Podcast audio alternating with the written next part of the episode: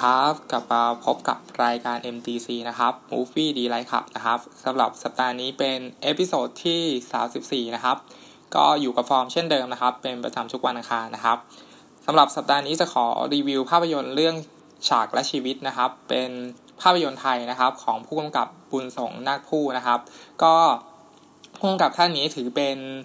ผู้กำกับที่ทำภาพยนตร์เกี่ยวกับ ปัญหาของคนชนบทนะครับ ตัวอย่างเช่น ภาพยนตร์เรื่องคนจนผู้ยิ่งใหญ่นะครับ หรือว่าสถานีสี่ภาคนะครับ หรือว่าเรื่องที่ค่อนข้างที่จะทำให้เรา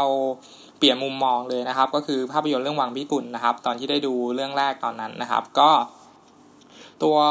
คุณสืบนะครับ ถือว่าเป็นผู้กำกับอินดี้นะครับ ก็คือไม่ได้ขึ้นอยู่กับค่ายใหญ่นะครับ แล้วก็เงินที่เขาเอามาสร้างภาพยนตร์นะครับ ก็เป็นเงินจาก ส่วนตัวของเขาเองนะครับ แล้วก็มีสปอนเซอร์บ้างเล็กๆน้อยๆนะครับ ทีนี้ภาพยนตร์เรื่องฉากและชีวิตนะครับ ก็เข้าฉายที่ลีโดนะครับ แล้วก็พรุ่งนี้นะครับคิดว่าน่าจะหมดโปรแกรมฉายแล้วนะครับ ก็คือฉายแค่วันละหนึ่งรอบนะครับ ทีนี้ก็ถ้าภาพยนตร์เนี่ยจะเข้าที่ไหนอีกก็ไปติดตามได้ที่เพจของของเขาเลยนะครับ ก็พิมพ์ว่าพา เป็นว่ายทนน้ำนะครับ ก็อันนี้มันก็จะขึ้นนะครับ ว่าโปรแกรมจะไปฉายที่ไหนบ้าง แต่เหมือนตัวคุณสืบเนี่ยเขาก็บอกว่า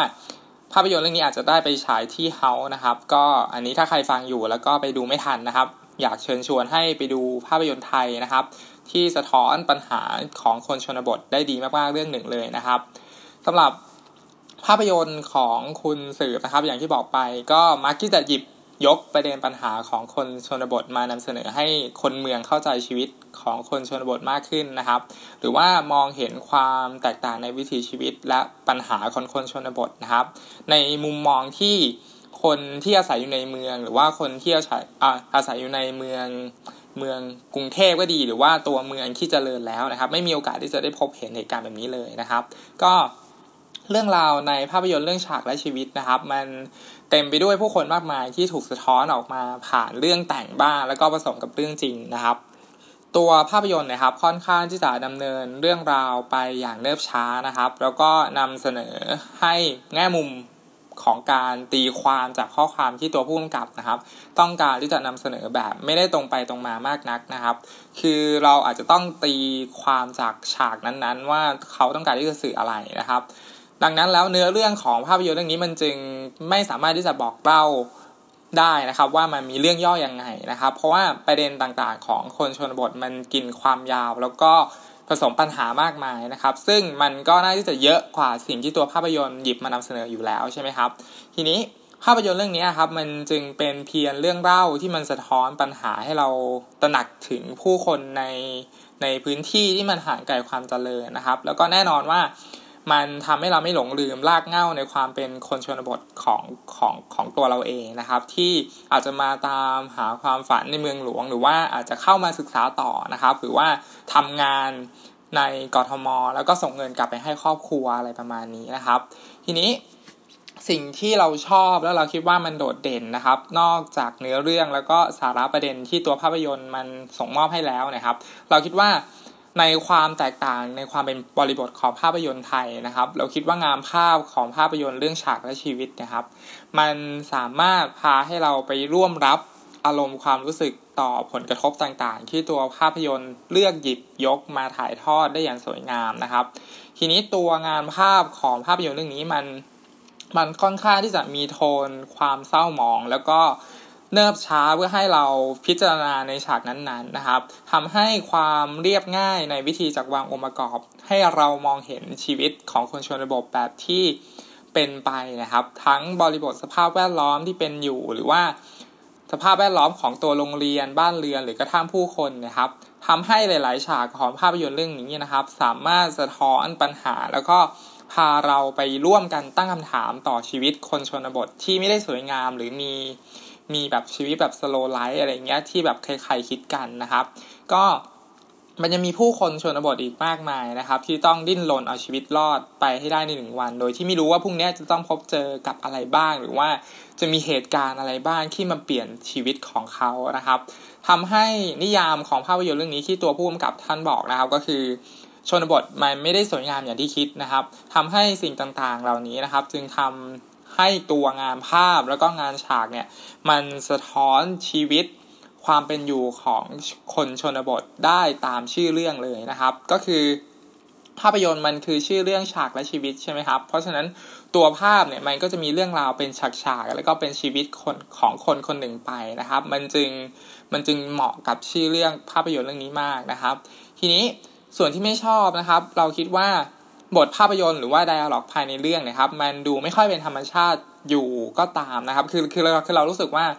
มันมันก็เข้าใจได้นะครับ ด้วยความคิดนักแสดงเนี่ยเป็นชาวบ้านปกติ แล้วก็ไดอะล็อกเนี่ยมันมันมันสร้างมาเพื่อให้เนื้อเรื่องมันดำเนินต่อไปได้นะครับทำให้เรารู้สึกว่าบางครั้งตัวละครมันก็แบบเหมือนเหมือนโรบอทคุยกัน แล้วก็มีไดอะล็อกให้มาอะไรประมาณนี้ครับ แต่ว่ามันก็ก็ก็ก็เป็นธรรมชาตินะครับในในบางสถานการณ์นะครับ ทีนี้ ถามว่ามันก็มีความดีอีกส่วนหนึ่งก็คือภาพยนตร์เรื่องฉากและชีวิตเนี่ยเป็นเป็นทางเลือกในการเล่าเรื่องของวงการภาพยนตร์ไทยนะครับ แล้วก็ส่วนตัวก็ต้องขอขอบคุณผู้กำกับ แล้วก็ทีมงานนะครับ ที่พยายามเล่าเรื่องที่มันแตกต่าง แล้วก็พยายามผลิตผลงานทางเลือกให้คนที่รักการชมภาพยนตร์เนี่ยได้เปิดมุมมอง แล้วก็ได้ต่อยอดความคิดจากภาพยนตร์เรื่องนั้นๆ ไปด้วยนะครับดังนั้นเราเราคงจะไปเสพไม่ได้ว่าภาพยนตร์แบบนี้นะครับ มันมันไม่มีทางเลยที่จะได้กำไรใช่ไหมครับ หรือว่า อย่างน้อยๆมันก็อาจจะขาดทุนก็ได้นะครับก็ฟังจากที่ผู้กำกับบอกนะครับ ก็คือหลังจากดูจบแล้วเนี่ยคุณคุณสืบเนี่ยเขาก็มา Q&A กับกับคนดูนะครับเขาก็บอกว่าไอ้สองรอบที่ผ่านมาเนี่ยขาดทุนนะครับ แต่ว่ารอบนี้ได้กำไรนะครับ อะไรประมาณนี้นะครับ เพราะว่าค่าเช่าก็ไม่พอแล้วอะไรประมาณนี้นะครับ ก็คือเขาพยายามสร้างภาพยนตร์เพื่อ พื่อเพื่อจะช้อนอะไรบางอย่างของคนชนบท แล้วก็อยากให้คนเมืองได้รับเมสเซจข้อความอย่างนั้นนะครับ ซึ่งบางครั้งมันก็อาจจะกินเนื้อตัวเองในการที่จะต้องลงทุนในการสร้างภาพยนตร์ขึ้นมาหนึ่งเรื่องนะครับ ทีนี้อย่างไรก็ตามแล้วเนี่ยเราเรามีห่วงเวลานึกถึงช่วงช่วงชีวิตในชนบทช่วงสมัยเด็ก ๆ หรือว่าตอนวัยรุ่นนะครับ ซึ่งมันก็ไม่ได้ห่างมากนะครับ ก่อนที่จะเข้ามาเรียนในมหาลัยหรือว่าทำงานในกรุงเทพนะครับ เพราะว่าเราก็เป็นเด็กชนบทนะครับ ทีนี้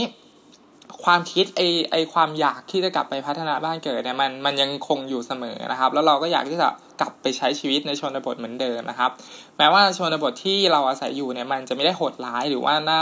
เศร้าใจเหมือนเหมือนในเรื่องนะครับ แต่ว่ามันก็มีบางส่วนที่มันละไม้แล้วก็คล้ายอยู่ไม่ต่างกันมากนะครับทำให้แง่มุมหนึ่งเนี่ยตัวภาพยนตร์นี้มันจึงเปรียบเสมือนเครื่องมือที่มันบันทึกประวัติศาสตร์ของผู้คนในชนบทอย่างหลีกเลี่ยงไม่ได้นะครับ เพราะว่า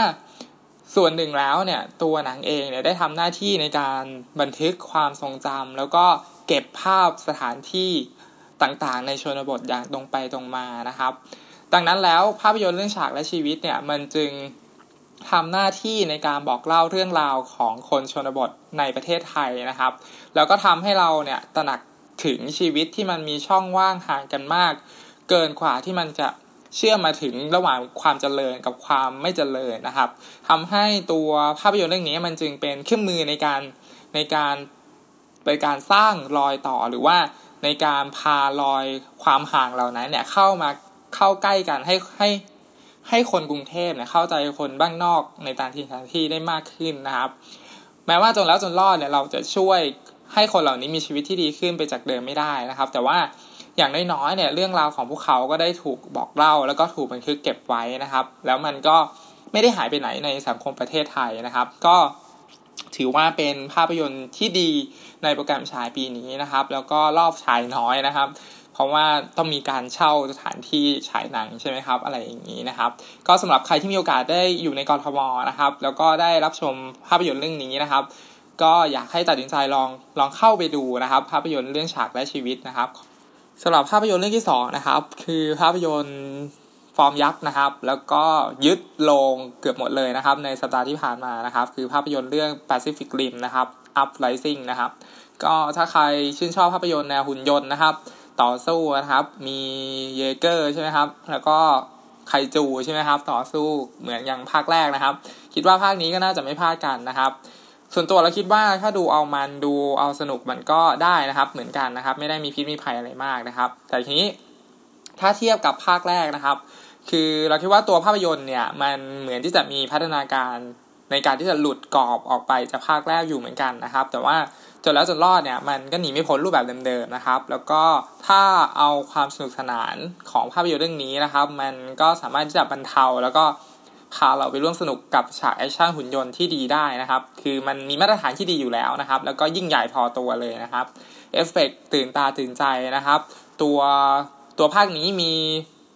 มีสิ่งที่ดีก็คือมันมีเบื้องหลังของตัวละครค่อนข้างที่จะน่าสนใจนะครับ ในในในช่วงเวลาเกินนำนะครับ คือมันดูมีความขบฏต่อธรรมเนียมปฏิบัตินะครับ แล้วก็ ให้มุมมองต่อการเริ่มฟื้นฟูอารยธรรมจากสิ่งที่มันผุพังไปแล้วครั้งอดีตก็คือต่อจากภาคแรกใช่ไหมครับทำให้แนวโน้มของช่วงครึ่งแรกของภาพยนตร์เรื่องนี้นะมันน่าสนใจนะครับสำหรับเรามากกว่าช่วงครึ่งหลังนะครับ ที่มันจัดเต็มระดมฉากแอคชั่นพังตึกวินาศสันตะโรแบบเยอะแยะไปหมดเลยนะครับ แบบไม่หยุดยั้งนะครับ แล้วก็มาเต็มแบบไม่ต้องหยุดหายใจกันเลยทีเดียวนะครับ เราคิดว่าแบบชุดใหญ่จัดเต็มเอามันโดยที่ไม่ต้องสนใจภาพยนตร์อีกต่อ ไม่ต้องสนใจบทภาพยนตร์อีกต่อไปแล้วนะครับ แต่ว่าแน่นอนอยู่แล้วว่าตัวภาพยนตร์แนวนี้มันก็คงไม่ได้อินอิงกับบทภาพยนตร์มากนักนะครับ ทีนี้ส่วนที่น่าสนใจคือภาพยนตร์เนี่ยมันอิงกับบทบาทให้กับดาราทางฝั่งประเทศจีนในอย่างเปิดเผย แล้วก็ตรงไปตรงมามากๆนะครับส่วนบางครั้งเราก็รู้สึกน่าลำคาญนะครับ แล้วก็ คือมันไม่ต้องหาคำอธิบายอะไรมากนะครับ ว่าตัวภาพยนตร์เนี่ยมันมันต้องการที่จะเจาะฐานกลุ่มแฟนประเทศจีนแน่นอนนะครับ แล้วก็จะกอบโกยเงินจากประเทศนั้นออกไปอย่างแน่นอนคล้าย ๆ พวกภาพยนตร์แนวหุ่นยนต์ที่แบบทำลายตึกเยอะๆในประเทศจีนเขาชอบนะครับ ทีนี้อย่างไรเสียแล้วเนี่ยมาตรฐานงานงานกราฟิกในฉากแอคชั่นนะครับ หรือว่า หรือว่าฉากต่อสู้เนี่ยมันก็ยังคงตอบสนองความต้องการของคนที่คลั่งไคล้หุ่นยนต์นะครับ ที่ไม่ได้ทำออกมาดูถูกคนดูมากจนเกินไปเหมือนกับภาพยนตร์หุ่นยนต์ที่มีภาคต่อเยอะๆจนมั่วไปหมดใช่ไหมครับ ก็คือ Transformer นั่นแหละครับทำให้ Pacific Rim Uprising เนี่ยมันยังพอมีเนื้อเรื่องแล้วก็มีประเด็นของเหล่าเยเกอร์ที่มันน่าสนใจนะครับ แล้วก็มีมิติของตัวละครอยู่บ้างเล็กๆน้อยๆนะครับ แม้ว่าท้ายสุดแล้วมิติเหล่านี้มันก็จะจางหายไปจนหมด แล้วก็กลับสู่ภาวะปกติเป็นฉากแอคชั่นหุ่นยนต์สู้กันนะครับ ก็เข้าสูตรสำเร็จตามแบบฉบับทั่วไปนะครับ ถามว่าใครที่ชอบภาพยนตร์แนวนี้นะครับ จะสนุกไหมเราตอบได้ว่ามันสนุกนะครับ เพราะว่ามันไม่ได้มันไม่ได้ดูแย่มากเกินไปนะครับ แต่ว่าถ้าใครไม่ชื่นชอบหรือว่านิยมงานสไตล์นี้นะครับ บางทีเสียงระเบิดมากมาย หรือว่า การต่อสู้กันระหว่างไคจูกับเยเกอร์เนี่ยมันก็อาจจะเป็นยากล่อมประสาทให้เราหลับไหลได้นะครับ แล้วก็อาจจะรุ่งตื่นบ้างในในในบางครั้งในบางเหตุการณ์นะครับทำให้ใช้สุดแล้วนะครับ สิ่งหนึ่งที่ขาดไม่ได้เลยนะครับ ก็คือนักแสดงนะครับ เราคิดว่าตัวนักแสดงก็ทำหน้าที่ได้ดีนะครับ โดยเฉพาะตัวตัวที่เป็นเด็กนะครับ เป็นเด็กผู้หญิงนะครับจำชื่อไม่ได้แล้วว่าชื่ออะไรนะครับ ก็ ก็อันนี้น่ารักมากเลยนะครับ คือเป็นส่วนเดียวที่ทำให้รู้สึกว่าดูภาพยนตร์เรื่องนี้ได้สบายตานะครับ ก็คือถ้าใครชอบก็เข้าไปดูเลยครับ Pacific Rim นะครับ Uprising เพราะว่า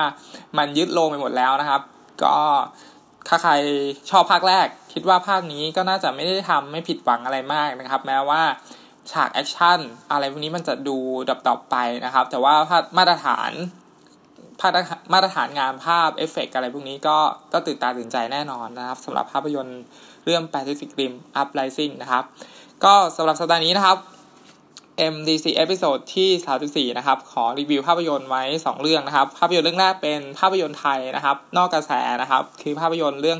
ฉากและชีวิตนะครับนำเสนอเรื่องราวของคนชนบทนะครับ ส่วนเรื่องที่2นะครับ คือภาพยนตร์ฟอร์มยักษ์ นะครับ Pacific Rim Uprising นะครับ ใคร